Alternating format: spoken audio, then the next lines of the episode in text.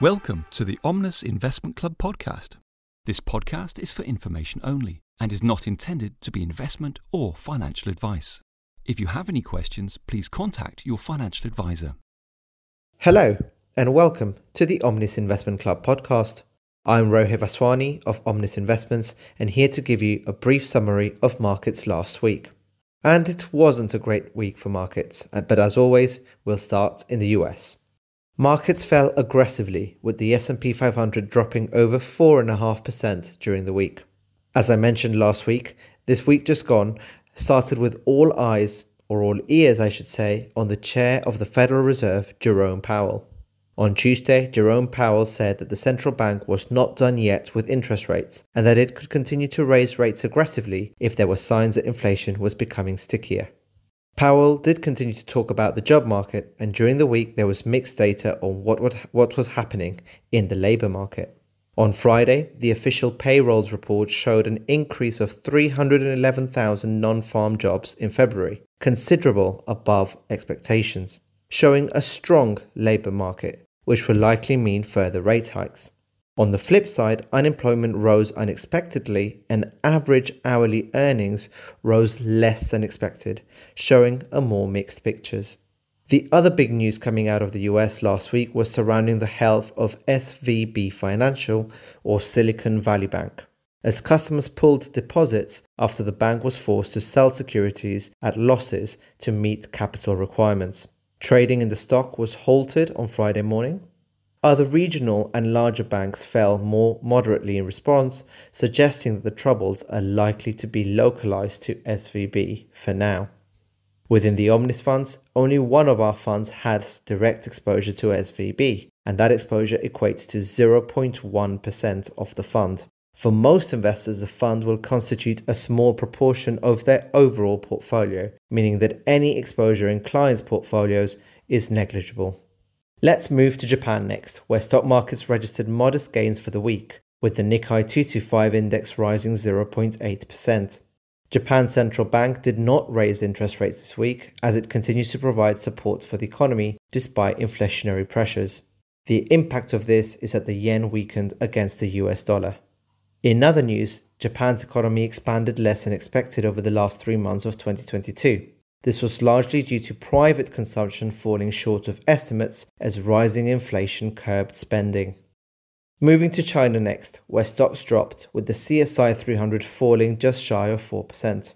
Signs of weakening demand and the lower than expected 2023 economic growth target I mentioned last week weighed on investor sentiment.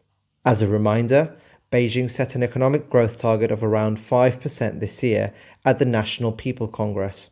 And whilst this represents a recovery from 2022, it is the lowest target in three decades. Inflation in China appears to have moderated in February, a sign that inflation in China remains muted, unlike in the US and Europe. But it has raised some questions about consumers not spending as much as expected. In other economic news, Chinese exports and imports extended declines in the first two months of the year as the global economic slowdown hit trade activity.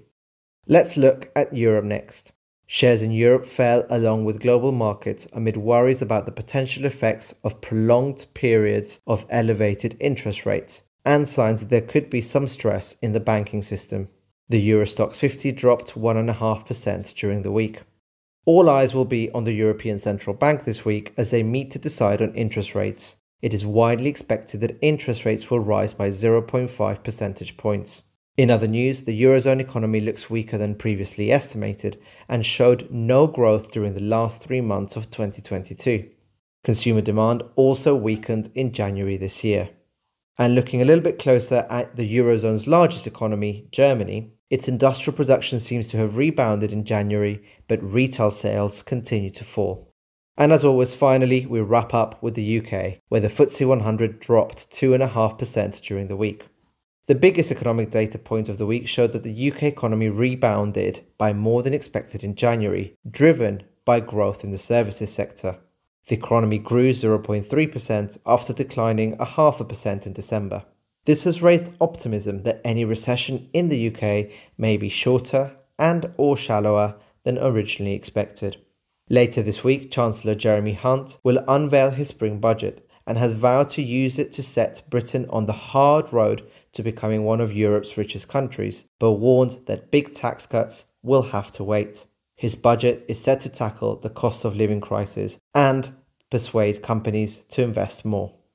Clearly, this week was dominated, as expected, by any signs from the US of higher interest rates. Towards the end of the week, news of SVB added to further worries, with developments on the situation well into the weekend. As always, we'll stay close to the situation and share more in next week's podcast. But in the meantime, please continue to speak to your financial advisor if you have any further questions or visit our website on www.omnisinvestments.com where we will publish any necessary updates. That's it from me today. Thank you for tuning in as always, and I will, of course, be back next Monday for more. Till then, This podcast has been brought to you by Omnis Investments, which is authorized and regulated by the Financial Conduct Authority.